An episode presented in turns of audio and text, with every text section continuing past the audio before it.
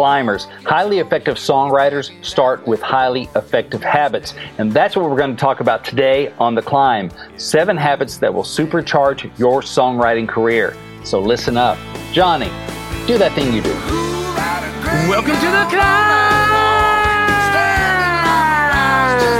This is a show dedicated to helping singers, songwriters, and indie artists like you create leverage in the music industry because that is the secret sauce.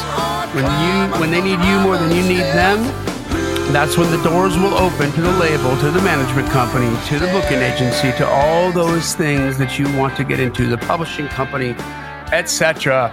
And that's what we focus on in this show. C L I M B, creating leverage in the music business. We want you to win.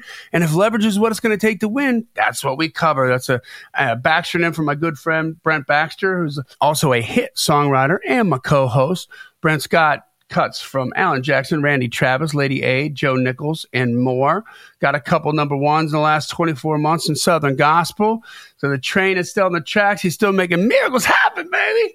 And uh, what I love about Brent is he helps songwriters like you turn pro by revealing how you write like a pro, then how you do business like a pro. And then the final piece of that puzzle is to actually get connected to pros, people who can get your song placed, who can get that publishing deal, that song deal. And he helps you do all that. You can find Brent very easily at songwritingpro.com. Once again, that's songwritingpro.com.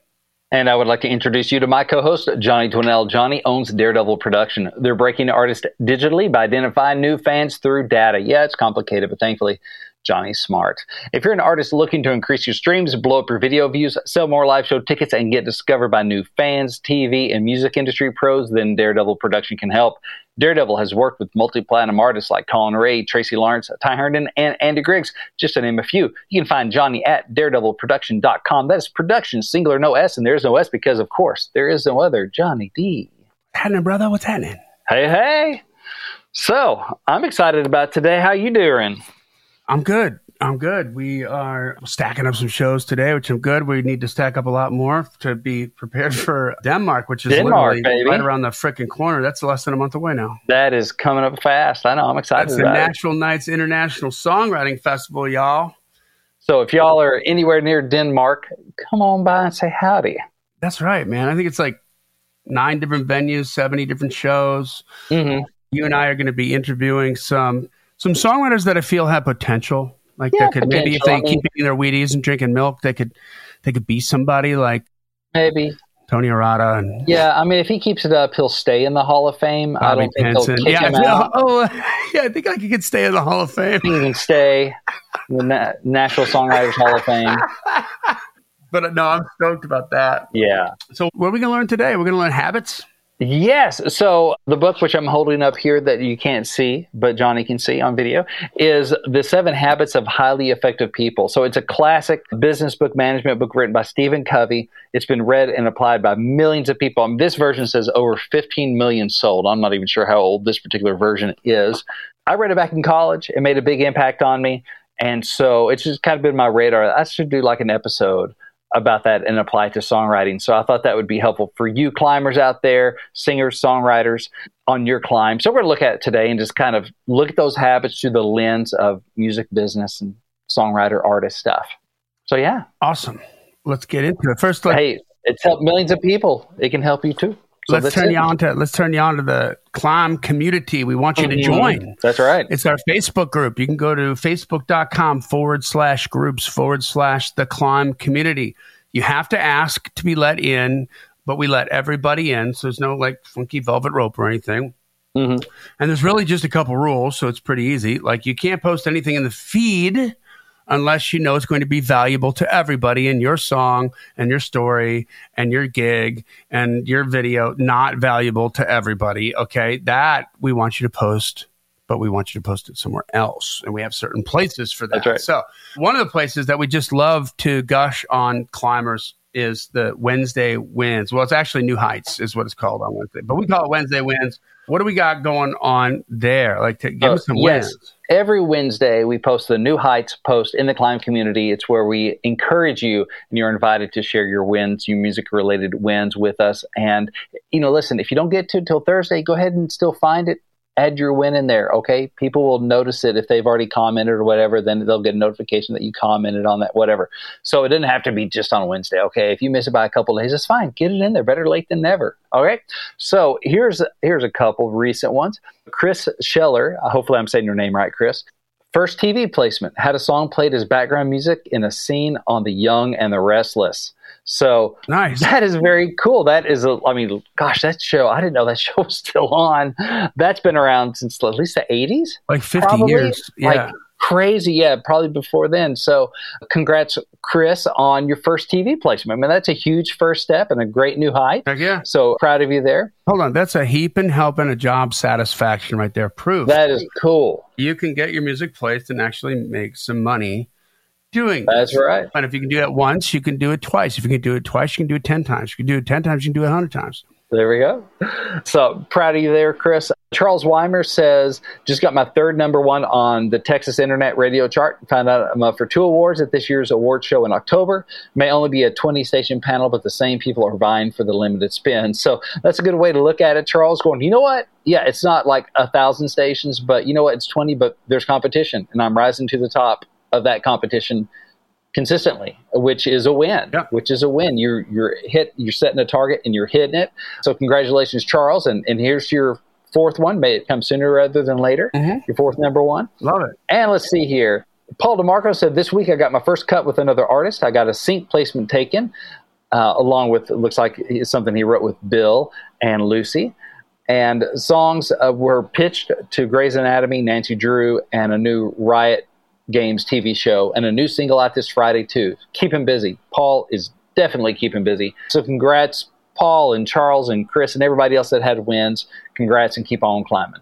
Love it, love it, love it. Okay, so hey, make sure that you follow or subscribe to the podcast, whatever platform that you're on. We're everywhere, so mm-hmm. you don't gotta switch platforms, man. Whatever you're doing, make sure you're on there. Leave a rating review on iTunes specifically. We'd love to hear that. I haven't even checked that in forever. We should see if there's any on there. Yeah, I need to. yeah. And finally, what's most important is tell a friend about it. Pick a, if there's a certain episode you're hearing, you're like, oh my gosh, like this person, this songwriter, this artist would needs to hear this. Like this would be valuable. This would benefit them. Mm-hmm. Then by all means, share that episode. Turn them on to us. That's how we've grown the way we have grown because people who love people are the most interesting people, or how's that song go? uh, but they're definitely the most eloquent people. Yeah, that is for sure. anyway, all right, so let's get into this. Yeah, give me some habits. All right, I'm going to take a sip of coffee here. Mmm, caffeinated. It's not just recreational; it's medicinal. All right. So, habit number one. So, these are the seven habits of highly effective people by Stephen Covey. Great classic book. I'm adapting these to look at it through a music business lens. So, habit number one be proactive. I'm just going to read a little bit of the, I'm going to pull a Johnny. I'm just going to read a little bit of somebody else's words. So this is from being proactive. All right. So while the word proactivity is now fairly common in management literature, it is a word you won't find in most dictionaries. It means more than merely taking initiative. It means that as human beings, we are responsible for our own lives. Our behavior is a function of our decisions, not our conditions. We can subordinate feelings to values. We have the initiative and the responsibility to make things happen. Look at the word responsibility. Response ability. The ability to choose your response. So, highly productive people recognize that responsibility. They do not blame circumstances, conditions, or conditioning for their behavior. Their behavior is a product of their own conscious choice based on values rather than a product of their conditions based on feelings. I don't think I'm even going to get through this whole quote I intended to read because there's so much good stuff packed in there. Oh my gosh. Well, first of all, I never even thought about responsibility like that. Oh, yeah. Responsibility, the ability to respond. Yeah, I never broke uh, it down. yes. Bring it down to what it means. It's root words. So I, I love that our behavior is a function of our decisions, not our conditions. We subordinate feelings to values. We have the initiative and the response. Let's look, I would say, oh, proactive people, their behavior is a product of their choice based on values rather than a product of conditions based on feelings. Mm.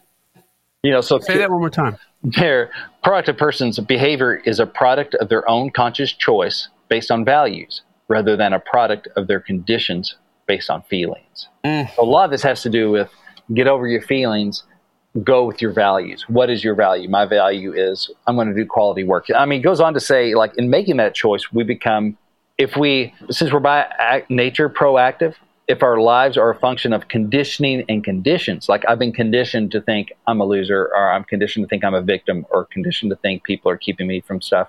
If we become that way, it's because we, by conscious decision or by default, have chosen to empower those things to control us. We've given over, we have ceded control. And in making such a choice, we become reactive. Instead of proactive, we're reactive. Reactive people are often affected by their physical environment. If the weather is good, they feel good. If the weather's not good, it affects their attitude and their performance. Proactive people carry their own weather with them. Mm. Whether it rains or shines, it makes no difference to them. They are value driven, and if their value is to produce good quality work, it is not a function of whether the weather is conducive to it or not. Mm. So I love that. So take the weather with you, which I think Jimmy Buffett turned into a song or an album title. I'm pretty sure. But just the thought, proactive. It doesn't the conditions don't matter. What matters is my are my values, and that's going to set my behavior and my productivity for the, the conditions are never going to be ideal. True. Or they're going to be very infrequently mm-hmm. ideal. And so if you're waiting for ideal conditions to perform at whatever you want to perform at, guess what? You've already lost. Yeah. And based on your mindset, if you let yourself fall into that trap of you're looking for the loophole, you're looking for the imperfection, the fly in the ointment to derail the whole thing. I think sometimes people look for the reason why it's not going to work, and they can all you can always find a a flaw in the conditions mm-hmm. in the outward stuff to go. Well, it's not going to work because of this. Good, I found my escape hatch. I found my scapegoat. What, what happened was uh... exactly. This is why it's not my fault because it was a little rainy today, yeah. and you had seasonal defective disorder, and I can't because of the thing, or I couldn't find my keys, which I didn't put in the spot I should have put them anyway, and then I was running five minutes late, and I was all stressed out, and things snowballed, and now I just I'm not in a good headspace to write. Yep.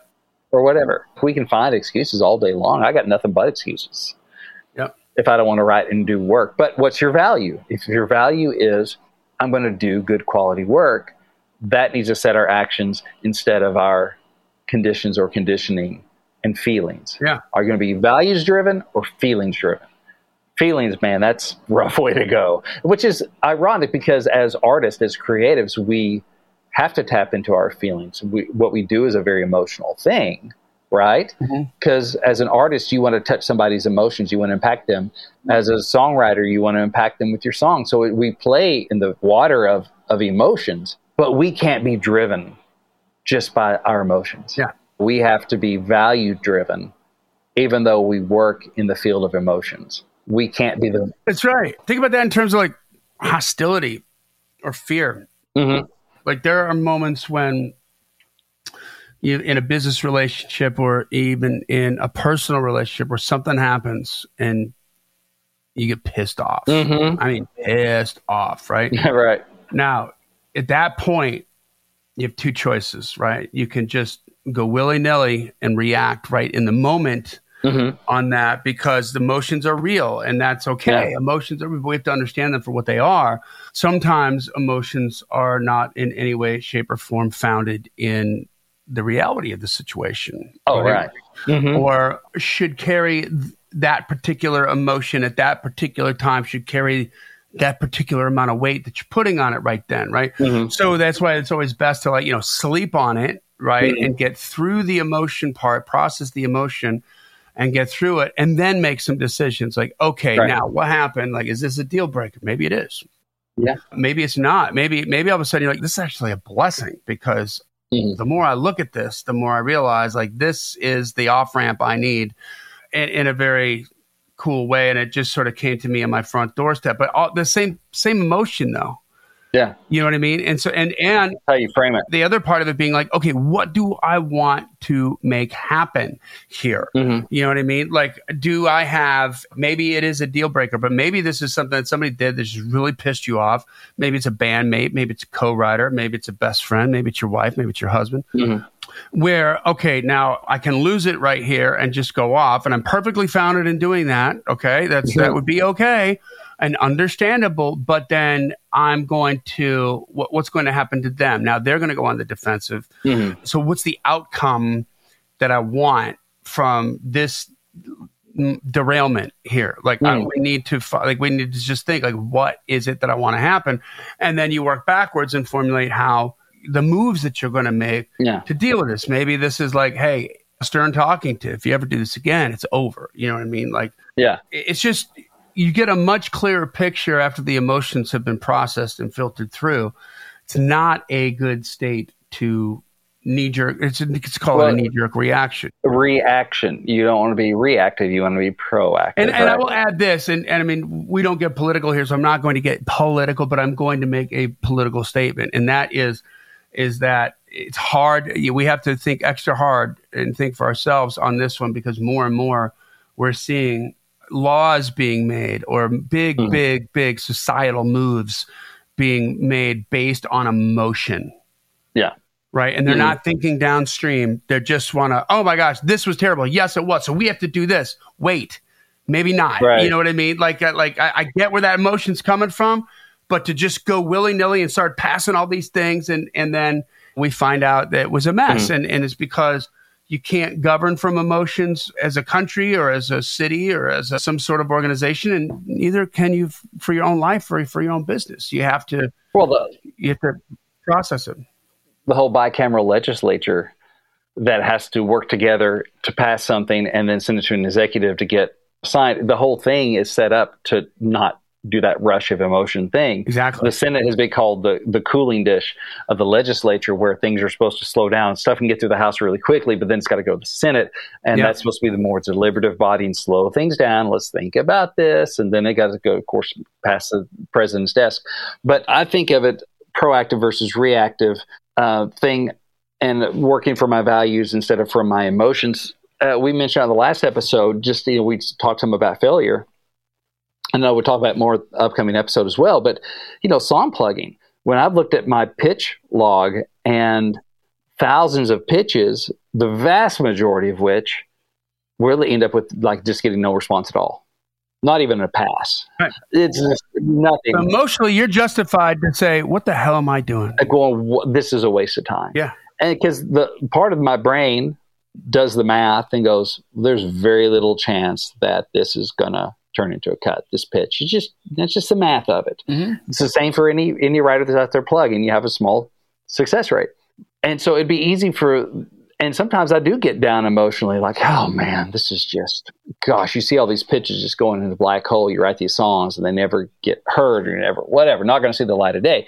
But what's my value? My value is I want cuts and hits for deeper values of feeding my family and living the life that we want to live and that sort of thing. So if I go off my values, it's like, okay, I'm going to let that determine my behavior. That means I'm going to write a new song. I'm going to pitch a new song. I'm going to record. I'm going to do write, record, access, and pitch, even when I don't often see the benefits of that. Even though I know any particular step is probably not going to be the one that gets across the finish line. But in aggregate, together, these are all these little steps that don't look like you're getting anywhere. Hey, you know what? Yes, I pitched a song. Odds are nothing's going to happen with it. But if I don't pitch any songs, the odds are 100% that nothing will happen. Right. And what happens when you do write the song? I mean, you're creating relationships with other writers. Yeah. That could, lead relationships to other publishers. That could lead to more opportunities for the mm-hmm. songs that you have written. Right. And all that railroad track you lay down. So the the chance of any particular song pitch or written getting cut is very small the chance of it getting cut if I don't pitch is zero. The chance of something happening if I keep on writing, keep on pitching, really for me, it's like 100%. Something's going to happen if I keep on doing it. Yeah. And so I have to look at what's my value here. Yeah. My values are to create this this success and do great work and be a professional and do what the professionals do. So that's why I keep going regardless of the the feeling it might be on that particular day. Because some days you just like, man, or or I'm going to do my solo writing. Because the other day I was supposed to have a write, artist had to cancel because they had a business meeting.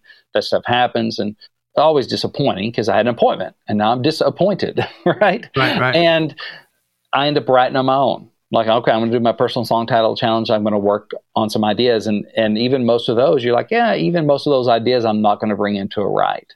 So just because it's not that day's work is not going to meet standard. That's fine. Do it anyway Yeah. because it's not based on my feelings. It's based on my value, which is being a professional. So I'm going to do it anyway. So I'm going to be proactive. And because I do that, you do have those ideas that pop up. You're like, oh, I can't wait to write that one. Just didn't know it beforehand. You got to do. How do you get to some great ideas? Go through a lot of bad ideas. Yeah. Yeah. Yeah, yeah. That's what Kim Tribble always said, man. He's like, like, how many songs you write? Like, he's like, I write about 12 a week or so. I'm like, Mhm. what? He's like, yeah, don't get excited. Like, I, I, Yeah. I got to write like 30 crappy songs to get to one competitive one, one decent one. Yeah. And he knows that about himself. You know what I mean? Mhm. So you can get lost in the minutia. This just makes me think of another thing like those.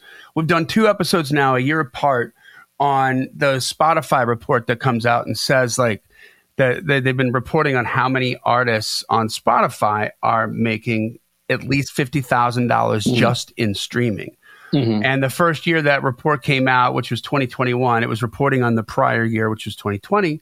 They're like, wow, well, we have 13,400 artists that made at least $50,000. And the emotion from that and the way that they spun that article, because it was spun with emotion, why to create Mhm. clickbait, to create traffic, was, oh, this is terrible because that's like 0.2% of the 8 million songwriters or artists that are on Spotify. Yeah. So this is a travesty, and this is just means that it's a joke and it's horrible and blah blah blah. And then you and I just go without emotion. We dig into it, and I'm like, oh, look at this. Like if we back out all the artists that have had that you know about that have been on the radio in the last 60 years across all genres, Mhm. and we back out the artists who are currently signed and using somebody else's money. And blah, blah. We sold like 8,400 freaking artists that made at least $50,000 just in streaming, getting paid as crappily as Spotify pays Mhm. Yeah. that made at least 50 grand in revenue Mhm. that would never be on the radio, Right. right? Against the 2,700, and that was like 8,400 artists in the year of 2020 against 27 artists, 2,700 artists over the last 60 years. Yeah. And then to add that to that emotion with the, again, like the reality and more information, then next year we did that number. First of all, went from 13,400 artists up to 16,500 artists. Mhm. So it increased like 25% or something, like an insane amount. And we didn't, we didn't sign more artists then, and we didn't create more legacy artists. And that's, that Mhm. was all indie artists that are just like you that are figuring out how to do it. And then Spotify adds in the new caveat of, oh, let's just talk about how many artists have amongst these 8 million artists on Spotify who just released even 10 songs. Yeah. Like enough to be one album. And that number of artists who hadn't even released 10 songs was 5.6 million. Yeah. So two thirds of that big group that we all want to be so emotional about aren't even really trying to be artists. Yeah. Or if they are, they're just so early in their journey, they don't have enough records to create that kind of attention yet. Right. It's not even the first, they don't have one record, essentially. Mhm. They have a single or two that they've put out. And wow, that number shot down tremendously. And then if you add how many are popular enough to have at least 10,000 monthly viewers, all of a sudden it's down to 164,000. Yeah. And they increased the number by saying, hey, if you made $1 on a digital service selling a ticket, we're going to mean that means you're professionally aspiring as well. So all of a sudden it's two, now all of a sudden it's 16,500 out of 200,000 Yeah. instead of 16,500 out of 8 million, right? So when you start looking at it's crazy. And I saw this, just like a little levity. I saw this great comedian dude that was like talking about, and I thought of you because, and I might have said this to you.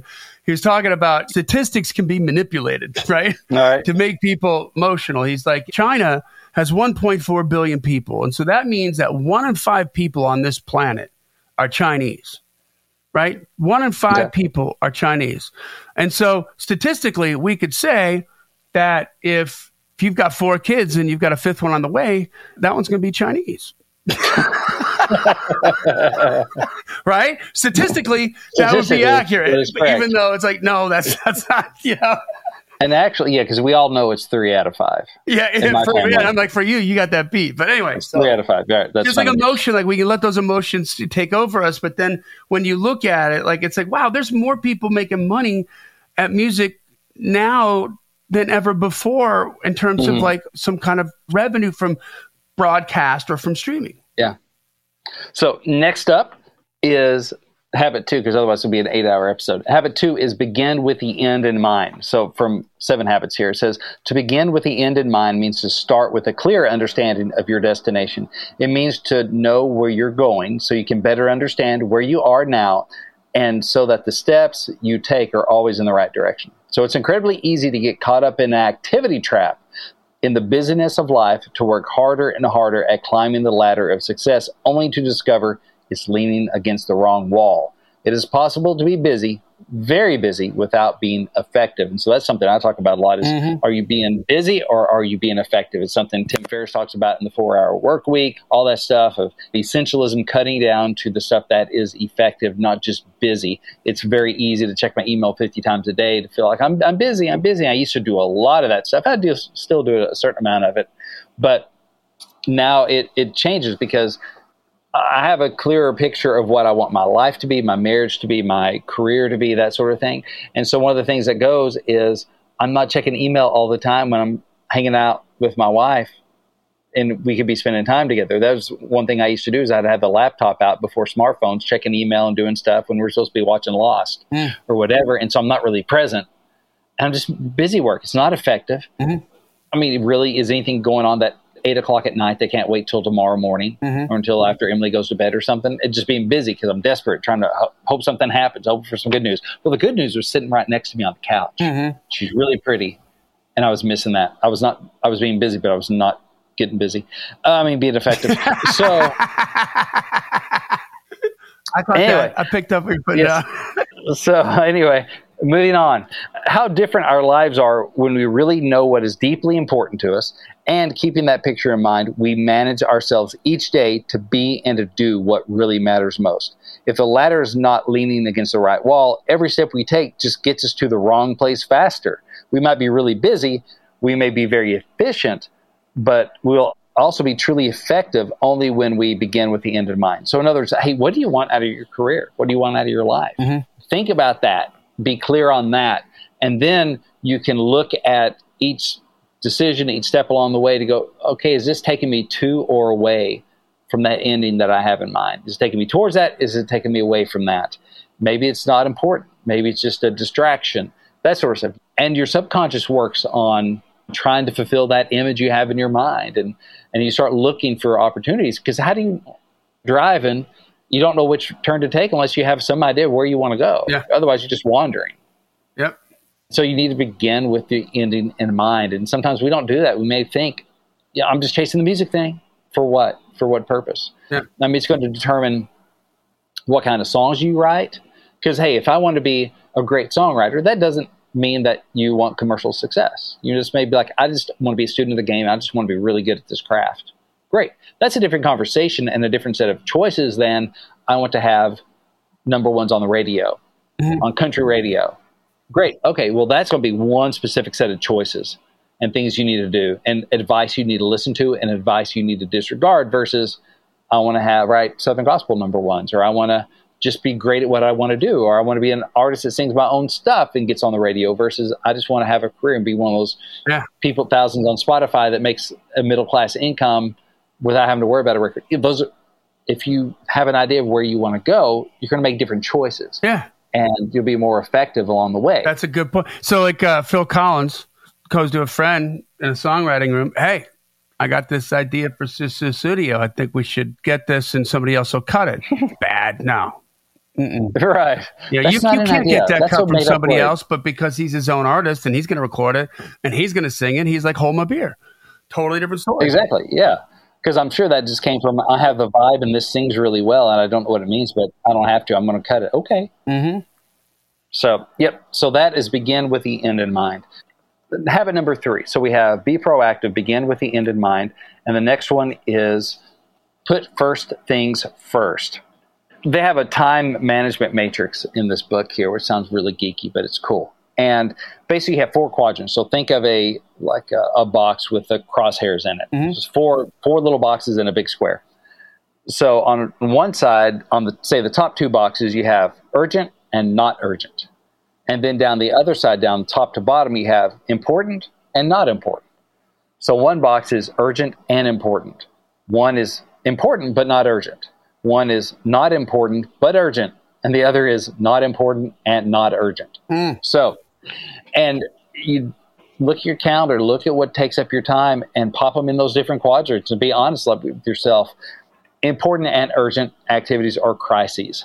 You, know, you have a crisis, right? Pressing problems, deadline driven projects, that kind of stuff. So, if my kid were to bust up in this office right now and like their arm is hanging off, Yeah.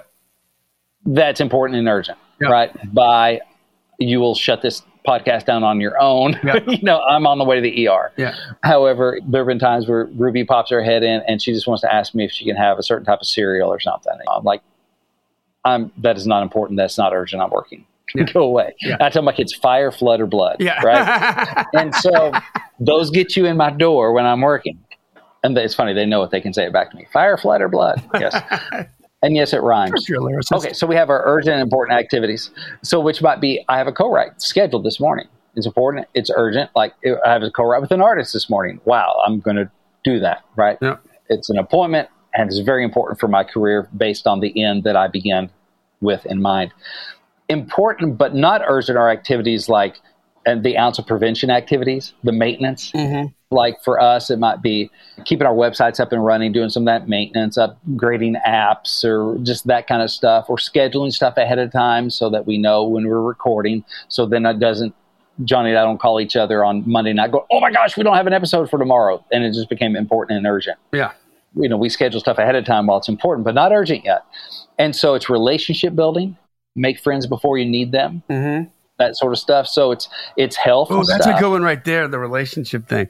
Nothing's nothing's a uh, bigger. What's the word I want to use? Detractor of creating a relationship than urgency. Yeah. Like I really need you to do this for me. And my name's Johnny, by the way. yeah. Hello, Pantheon podcast listeners. Christian Swain here to tell you more about my experience with Raycon earbuds.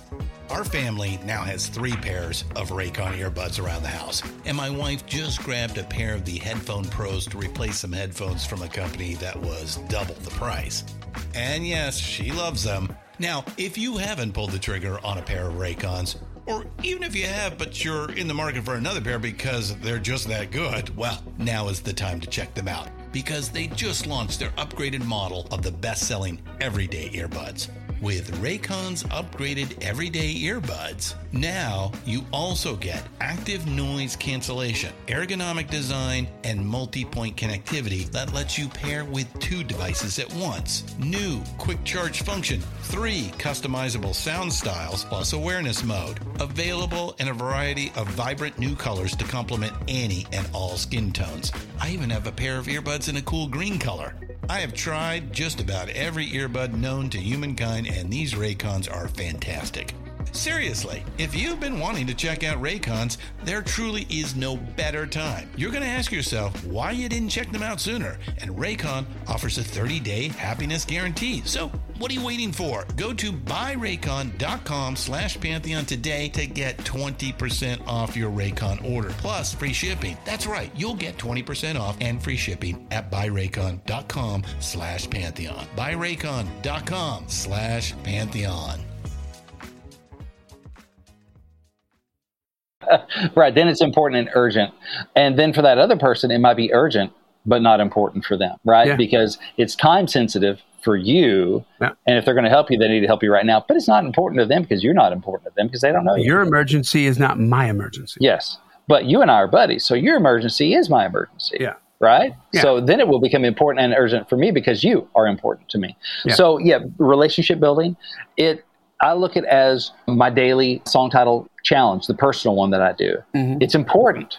It's not urgent. Nobody's waiting on it. Nobody's going, Where's your song title challenge for today, Baxter?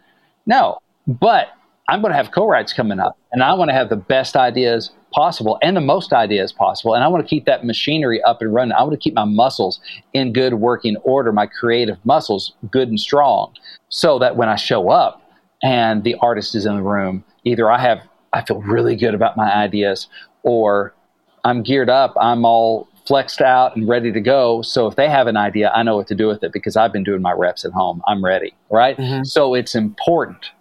It's not urgent. It's vitamins, not painkillers. Like no one's going to miss out if I'm not doing it. I mean, people will miss out eventually, and I, my career will suffer.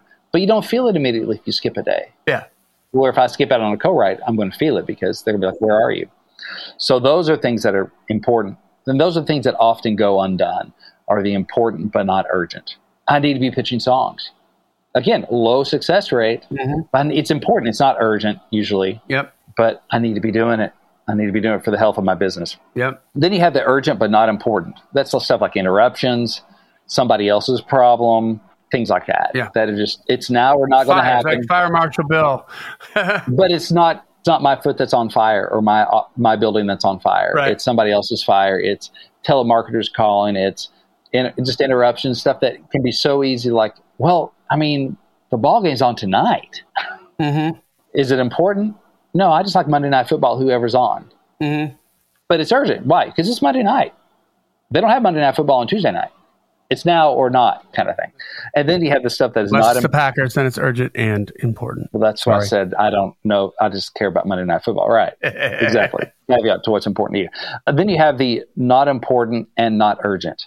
That is stuff like Candy Crush. Yeah. That is stuff like solitaire, like My freaking golf game. Netflixing, golfing. It's not important. It's not urgent. Now, relaxation and recreation is important, but it's not urgent, right? Because you do have to take some time to relax, Yeah. to refill the well, to all work and no play, and you you burn out and you have a heart attack at forty, and that's not good either, right? So recreation is important, but it's not urgent. But then you have the dumb stuff that fills up so much of our day that's not important. It's not urgent. It doesn't matter if you do it at all, ever. But we, the, what are those things that you do? Mm-hmm. So anyway, it just dives into that. Urgent matters are usually visible. They're the ones that press in upon us. But the important ones have to do with results. If something is important, it contributes to your mission, your values, and your high priority goals. So again, my important but not urgent are my daily song title challenge, pitching, reaching out to people because and building relationships because one day there may be that oh my gosh so and so artist is looking for a song like this i'm like i got one of those Right. i don't know how to get it to them so now it's important it's urgent and i wish i had that relationship with somebody but you build that relationship ahead of time now i'm like it's important it's urgent but i've done the important but not urgent thing of building the relationships now i can just call up my buddy and go hey i got this song for so and so you want to listen they're like yeah of course Mm-hmm. those things are important. Those are the things that we usually let slide. So, habit one, be produ- proactive. Habit two, begin with the end in mind. And habit three, put first things first. Love it. All right. We gotta get, we gotta get it rocking here. Habit four, think win-win. Basically, it's, it's a frame of mind and of heart that consistently seeks mutual benefit in all human interactions. So this is from the book. Win-win means that agreements or solutions are mutually beneficial, mutually satisfying. With a win-win situation, all parties feel good about the decision and feel committed to the action plan. Win-win sees life as a cooperative, not a competitive arena. Most people tend to think in terms of dichotomies like strong or weak, hardball or softball, win or lose. But that kind of thinking is fundamentally flawed. It's based on power and position rather than on principle. Win win is based on the paradigm that there's plenty for everybody, that one person's success is not achieved at the expense or exclusion of the success of others. Win win is a belief in the third alternative. It's not your way or my way, it's a better way, it's a higher way. So, man, that, that's so important in so many areas. I think of, uh, I don't remember if it was the beginning of this episode or the last one where Bill O'Hanlon was shouted out in our New Heights for helping somebody, talking to him about turning them on to taxi. Hey, thanks for that. We got some songs pitched. Okay, so Bill, I think, had, had told Randy about taxi. Now, Bill could have been like, no, man, I don't want to tell anyone else about this because my songs have a better chance of getting through the less other good songs are coming through Mm-hmm. right? But instead, he's thinking, hey, win win. There's enough for everybody. Yeah. If your good songs make it through, well, you're going to be thankful for me turning you on to that, that sort of thing. In a, in a right, it's how can we both win? How do we, which is, how does a song win? How does a production win? Mm-hmm. Because if that wins, we both win. It's not me versus you. It's what's best for the song. And then we both win. As we're in the service business. So if I help my co-writers win, then I win. If I help the song win, then I win. If I help the artist win, I win. Mm-hmm. So always ask how you can help the other person win. They'll love you for it, and you'll always have a seat in the room if you help them win. If you help the people around And you win, they're always when they think of you, they're always thinking about how you help them as opposed to how you were trying to win. Yeah, you show up as a solution, not a problem. Yeah. Right? That's how you win. And so that's that's when you think win-win. It's not even you win, I lose. Yeah. But thinking how can we both come out ahead of this? I mean, that's man, that's capitalism. That's a free market, right? That's why when you go to the grocery store, at the end of the transaction, you, you get your, I don't know, you get your tomato and you give them, they gave you the tomato, you give them the, the dollar or whatever. And what, what do you both say at the end of that transaction? Thank you. Yeah. Thank you. You both say it and you both mean it. Yeah, we both want. How often does that happen at the DMV? Yeah. It may be another two two word sentence Nobody that ever ends said with thank you. you. yeah, it may be a two word sentence that ends with you, but it's not thank you. Because right. they they're not thinking win win because they don't have to, right? Because they have a monopoly. You can't go to the other DMV, right? You've got nowhere to go, right? I can't go to Walmart to get my car tags. Yeah. Walmart wants me to go to Walmart instead of going to Costco or whatever. Mhm. So therefore, they're thinking win win. Monopolies don't do that. But anyway, that's a sidebar there. But yes, always think win win. So highly successful artists, songwriters, artists think win win. How can everybody here win? Everybody in the room, and then they'll love you for it. Yep. All right, habit five seek first to understand, then be understood. Let me find this in the book here. Seek first to understand involves a deep shift in the paradigm. A paradigm is like the way you see the world or the way you see certain things. We typically seek first to be understood. Most people do not listen with the intent to understand, they listen with the intent to reply. They're either speaking or they're preparing to speak. They're filtering everything through their own paradigms, reading their autobiography into other people's lives. So that part about we don't really listen to respond or we're preparing to speak. Mhm. I mean, how many times have you just met somebody and they're like, "Hi, I'm blah blah blah blah,", blah. and you're so busy thinking about, "I'm going to say hi, my name is Johnny," that I didn't even catch their name. right? I've done it before. Like, I'm sorry, I was thinking about how to get my name right. What's your name again? Yeah. Or I'm so busy thinking about my response to the last thing you said that I didn't hear what you just said. And so I thought it was interesting about how we're filtering everything through, like we read our own autobiography onto other people's lives. So we're projecting our own home movies and onto other people's behavior. They prescribe their own glasses for everyone else Mhm. with whom they interact. And I think that's Danelle and I really were just talking about this with to add a little levity to this. Mhm. It's the reason that we frickin' have grain free dog food. Why is that? Because people are like they what is it they they, they can't eat wheat or what do they call that? Yeah. They're Yeah, the glu- uh, glucose intolerant. or- glucose intolerant or some That- crap yeah. like that, and so they Yeah. project that shit on their dogs, man, and it like it kills dogs. Like your dog, Really? your dog's not allergic to glucose or to what's what's the other thing in wheat? It's like Mm, I forget what they call it, but it's like man, no, no, no, no, but that, because we but we project that mhm. on there. You know what I mean? Like it's it's it's it's crazy. And I will tell you that I am. This was maybe one of my biggest life lessons was learning how to not think about responding and Mm. to because you know it, it boils down to one word: listen. yeah. Like actually listen. Mhm. And when you do that, you want to talk about a pattern interrupt, right? We talk about we've talked about pattern interrupts in so many different ways, Brent, on the show. Like just with um like even like how to stand out in a playlist. Mhm. The, the the way that artists used to do shout outs on the radio and stuff like we had an episode like that, but pattern interrupt. Walk into a room with 20 people and if you practice like the mental practice when somebody says their name and you repeat it to yourself as you're shaking their hand, you repeat it to yourself five times and imagine it being painted on their head in red lipstick. Mhm. Okay, because then it forces you to ask too, like, wait, because you want to spell it right. Like, how do you spell that? Is that a is it a family name? Mhm. Is it B R I A N or B R Y A N? Yeah. Oh, it's I A N. Oh, okay. And now and then you visualize that. And then those things, and you do that like 20 times in a row, and then you go say goodbye to everybody and say their mention their name, Yeah. they will never forget you. Now, and, Yeah, and, and when it does cool. that, that little exercise right there, a little challenge, hmm forces you to listen. Yes, it does. And I think it's great for co writing. I mean, I just did a jam session the other night with the Songwriting Pro community. We do these every month where I teach a little bit and then people ask me questions for an hour. So it's just part of the membership. Mhm. And we also did a climate episode on this, number 305, about bringing patience to the co write and not just barging in with my own ideas, but listen to the artist. What's their story? Trying to find a story of theirs if they don't come in with ideas that are rare and to write. Let's go digging a little bit and find the story that this artist doesn't even know they need to write about their life. Mhm. And so I was writing with this baby artist. He didn't have any ideas, of course, because they never seem to. And so we're just chatting about his life, where he's from, da da da. Found out he just got engaged. Oh, really? What What do you plan on doing for the wedding? And da da da. Oh, we may just do like a backyard thing. Oh, that's so cool. I went to the beach, and how come we go to a backyard versus da da? And that just pulling on that thread became our idea of we can get married. We can go to Vegas. We can go to the beach. We can get the biggest church in town, or we can just go in the backyard. It doesn't matter as long as I'm there with you, kind of thing. Mm-hmm. And became the song that was really relevant to his life. That he's you know was going to go play for his his fiance. You know it because it was listening. I was not just going, here's my ideas. I can't wait to spring them on you. Right. But let's listen to something that's more relevant and personal to the artist.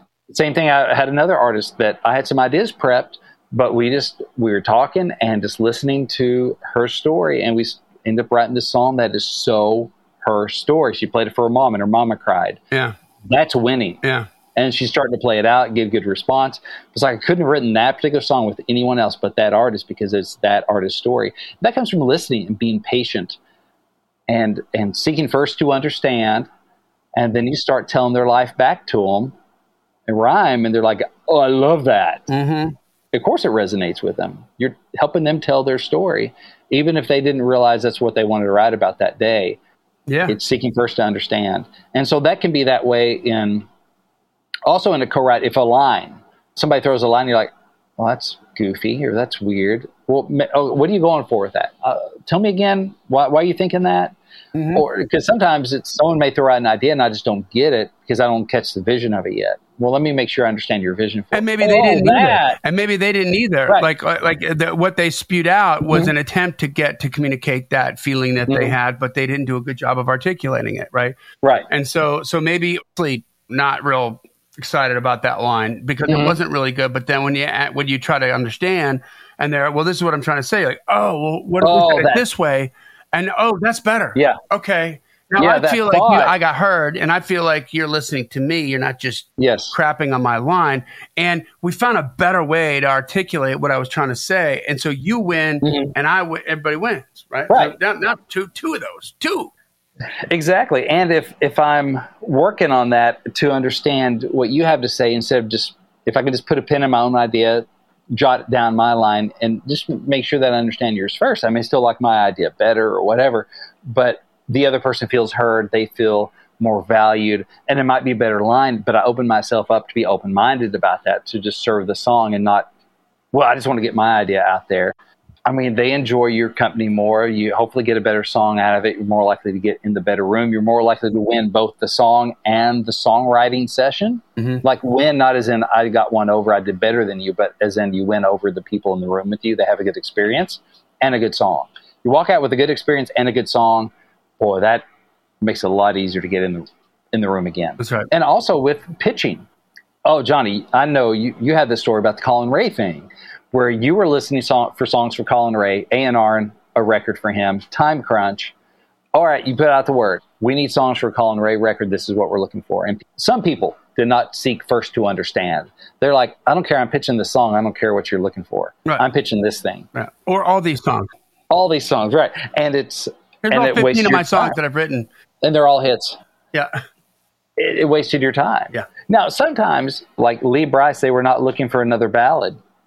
They're like, we, we're not looking for ballads when I Drive Your Truck came Mhm. across. I don't think they were looking for ballads. I don't think Chesney was looking for a ballad when Don't Blink came across his desk. So, but those are from like pros Mhm. that know they had something great. Mhm. And they don't do that all the time. In general, you give people what they're asking for. You're looking for what is this artist lane? What do they do? What do these fans want from me as an artist? You start understanding those things. First, seek first to understand, and then you can respond to that. It just helps us in the Oh, that's it. So that's okay. So that, that just down that road again. I know it's going to go long, but like, Yeah. like seek first to understand, right? Like if you understand that you're a pro and you have a list of hits and you have a relationship with the person who's asking, then you also understand song's going to get you got weight. They're going to listen to that song, right? yeah. if you're not a pro yet or you don't have a relationship with that person and you're trying to foist something on them that isn't what they're necessarily looking for Mhm. then you need to understand that's a nuisance you know what i mean you Yes. can't use the kenny chesney or the lee brice example and apply that to yourself because it's two different things right Yeah. if you're not understanding, like in the case of the Collin Raye thing, like with me, Mm-hmm. where you're just going to waste my time, and and now that's going to affect you, my perception of you differently. You know what I mean? For sure. Well, or I think of another situation, same same scenario, Mm-hmm. where my friend called me and was like, "Hey, I just wrote this song a couple days ago. I think might be good for your boy. Mhm. I don't have a demo on it. Can I just send you the acoustic vocal? Yeah, send it to me. Mhm. You know what I mean? Yeah. And and I know that writer, I know that person, and so that song had weight just because of our friendship. Yeah. And yeah, so but again, understanding. I know you might not want this, but I just wrote it, so I don't have it like the way that's probably going to be most Yeah. consumable for you. But are you willing? Yeah. Okay. Here. Yeah. Like it's a different. Yeah. Same same kind of groove. I never thought about it like that. Yep. So, uh, habit number six is synergize. So, it says, What is synergy? Simply defined, it means that the whole is greater than the sum of its parts. It means that the relationship which the parts have to each other is a part in and of itself. So, it's not only a part, but the most catalytic, the most empowering, the most unifying, and the most exciting part. So, it talks about the creative process is the most terrifying part because you don't know exactly what's going to happen or where it's going to lead. Boy, isn't that true? Mm-hmm. You don't know what new dangers or challenges you'll find. It takes an enormous amount of internal security to begin with the spirit of adventure, the spirit of discovery, the spirit of creativity. Without doubt, you have to leave the comfort zone of base camp and confront an entirely new and unknown wilderness. You become a trailblazer, a pathfinder. You open new possibilities, new territories, new continents so that others can follow. So to me, this means like exploring ideas fearlessly. It means allowing each other to shine in the co-writing room, mm-hmm. right? It means allowing a new idea to burst into the room out of thin air and being willing to dive into the unknown when even just the seed of it gives you goosebumps. Yeah. Like, oh, what did you just say? I mean, I, I remember writing with some guys that we're just bouncing around ideas, trying to find something, and and this guy said something as a joke, responding to an idea. And we're like, whoa, what did you just say? Like that's that's a hook. Yeah. I don't know what it's about. They're like, we don't either. Yeah. We're like, but we love it, and chase it down, and we did get a really cool song out of it. So it was allowing that synergy, that being fearless to throw ideas out there, and being able to chase. I mean, I've heard so many ideas about hit writers that the song that went number one is like, well, we were writing another song that day, Yeah. and this line popped out. Yeah. We're like, whoa, whoa, whoa, we got to write that. Yeah. And they quit what they were doing. They shelved the other song. Yeah. Maybe we'll come back to it. Maybe we won't. But that's the one we need to write. That's what we're going to chase today. Yeah. Yeah. And so to me, that's kind of what that synergy is: allowing that, just being kind of fearless and and not being totally distractible. Right? I mean, these they finished that new song, but they they saw that oh, that has a lot higher ceiling than this other thing we're working on. We got to chase that while the iron's Also hot. avoids negative energy due to blinders, right? Or to Yeah. like a, a hyper focus on one. No, no, this is what we're going to write. No, no, no, this, this, this. Mhm. And then you blow past all those signier signs that come down in the writing room like, hey, this is where your hit's Yeah. going to be. Yeah. Yeah, and I think that's kind of the partly plays off the seek first to understand, then be understood. You know, when I'm working with those artists and trying to find the the idea that is their idea in that room, Mhm. that idea that didn't exist in my notebook because it's their life, Mm-hmm. and so you help dig it out of them, and they're digging new stuff out of you that maybe you haven't talked about, and just has and it brings life something that could not have existed in, the other room Yeah. but hopefully still relates to a whole bunch of people. Yep. Uh, but that's that kind of synergy that I, I'm going to be aiming more and more for in the room and just greater than the sum of its parts. So I think fearlessly. Last habit. Habit number seven is sharpen the saw. So it's preserving and enhancing the greatest asset you have you. It's renewing the four dimensions of your nature the physical, the spiritual, the mental, and the social emotional. So, physical, you have you know, exercise, nutrition, stress management. So, are you getting enough sleep? Are you getting exercise for the endorphins, right? So, I mean, it's funny, Emily, she uh, just with the craziness of having Hazel home and moving and, and just all this stuff, she's gotten out of her, her habit of going running. Mhm. And she's never been like a morning runner, be more like mid afternoon. But lately, here she's been going in the morning with a friend of hers to go running. And she's like, wow, what a difference that makes. Like, I come home and I'm in a much better mood. Like, the endorphins have kicked in. And yeah, well, for one thing, you got out of the house first thing. Yeah. You got a little that can be helpful. Yeah. a little break. First thing, but you go out, you exercise, and those endorphins kick in. You feel good about yourself. You did something good for your body. Mm-hmm. And I'm holding down the fort at the house, and now you can come back in like, whew, yeah. And so, like, she's noticing that it's good for her. And same thing with me. Exercise is, is good for me. Sleep is good for you. It's good for your. Uh, we've done whole episodes on sleep. So, uh, mental reading, visualizing, planning, writing. For me, a part of that is like the personal song title challenge is is sharpening the saw. Mm-hmm. It's uh, reading books about music business, reading, listening to other podcasts, all that stuff is filling up that well. Do new, new ideas that I can bring into the songwriting pro or the climb, music business, songwriting, whatever. Social, emotional, service, empathy, synergy, and intrinsic security. So, are you getting out every once in a while to go, just have relax, have a good time, build relationships, yes. all that stuff, right? Yes, you are.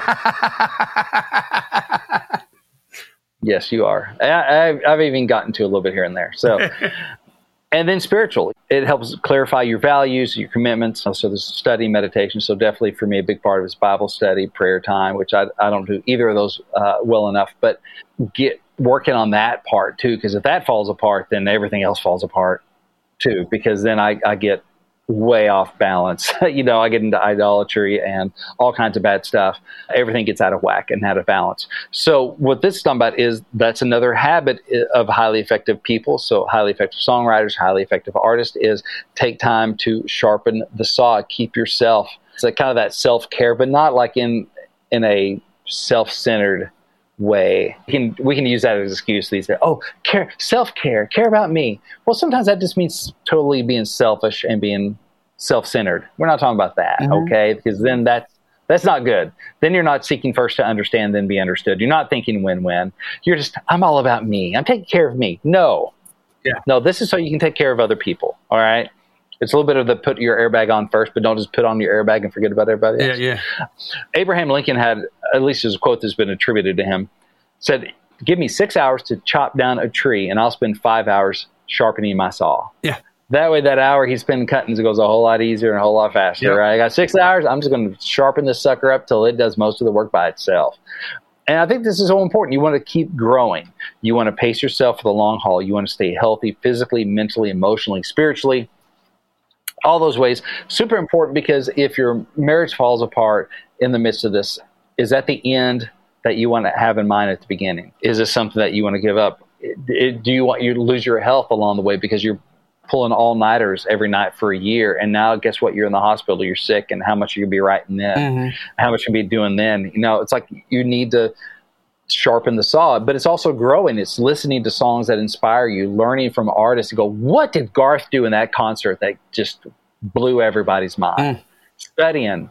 I mean, you hear NBA players talking about, well, I try, I got this thing from Kobe. You don't know it, but I got this thing from Kobe. I got this thing from Jordan. I got this move from LeBron, and I'm adding and I'm studying them and going, oh, oh, that little thing. I'm going to add that into my game. Yep they're sharpening the yeah, saw. Why didn't I think about that? The like there's a great there's a great TikTok with I think it was maybe Pharrell mm-hmm. was talking with Dave Grohl from mm-hmm. the Foo Fighters, but Foo they're Fighters. specifically yeah. talking about Nirvana. Mm-hmm. And Dave Grohl like just mind blows Pharrell. He's like, yeah, man, like if you listen to the way I played drums on that Nirvana record on the Nevermind record, mm-hmm. I totally ripped off like the Gap band and like all these like mm. funk bands from the 70s. He's like, yeah, mm. man, listen to listen to the when the drums kick in on on Smells Like Teen Spirits like he goes that's yeah. that's the that's the disco flam man and he goes one time he like the drummer from the Gap band he had at a party and it was over like a barbecue or something he just walked up and he's like man I I just want you to know that I'm aware that I've been just ripping your crap off since I started playing drums. And the guy's like, I know, man, it's cool, bro. He's just like, you know, you know what I mean? Like he saw that from something that's not rock and roll, that's not punk or not yeah. um, alternative, and. Mm-hmm and added it in because it was just freaking cool and it totally yeah. is a part of the sound of one of the greatest you know best selling rock bands ever right nirvana yeah I mean, crazy mm-hmm. So yeah, so just to, just to recap, because I know we've gone long here, but habit one is be proactive. Carry your weather with you. Habit two, begin with the end in mind. Know where you want to go, and that'll help you get there. Habit three, put first thing first. So ask yourself to win. What's important now? That's a backronym. Win. W I N. What's important now? I think I made that up. I might have stole that. Anyway, no, habit four: think win-win. Habit five: seek first to understand and then be understood. Whether that goes, up, by the way, a publisher meeting. What are you looking for? What do you like? What do you want? Oh, here we go. Yeah. Not just walk and go. Hey, how can you help me? Right. Habit number six, synergize. So you want the whole to be greater than the sum of its parts. And habit number seven, sharpen the saw. Keep growing, keep learning, keep working on your craft. And there we go. So that's a, seven habits of highly effective songwriters and artists. Awesome. All right, guys. Well, that brings us to the end of another Killer Climb episode. Make sure that you join the Climb community, leave a rating and review, subscribe or follow the podcast, and most importantly, tell a friend about it. This podcast exists because we want you to win, so keep on climbing. And we'll see you at the top. It's NFL draft season, and that means it's time to start thinking about fantasy football. FantasyPoints.com features industry leading experts and prognosticators using proprietary hand charted data to help you score more fantasy points. FantasyPoints.com is the place to go for whatever kind of fantasy football you play. Whether you play fantasy football, daily fantasy sports, or do a little bit of everything, Fantasy Points has the meticulously researched content to guide you to victory. And why wait for the fall? Fantasy Points also covers the new spring football league, the UFL. Join the guru, John Hansen, Scott Barrett, Joe Dolan, and other massive names in the fantasy football universe with an exclusive offer. Use code Pantheon for 15% off any fantasy points package, including the all in package, with access to every article, tool, and data nugget that Fantasy Points has to offer. That's fantasypoints.com and code Pantheon for 15% off at Fantasy Points. Fantasypoints.com, code Pantheon. Score more fantasy points.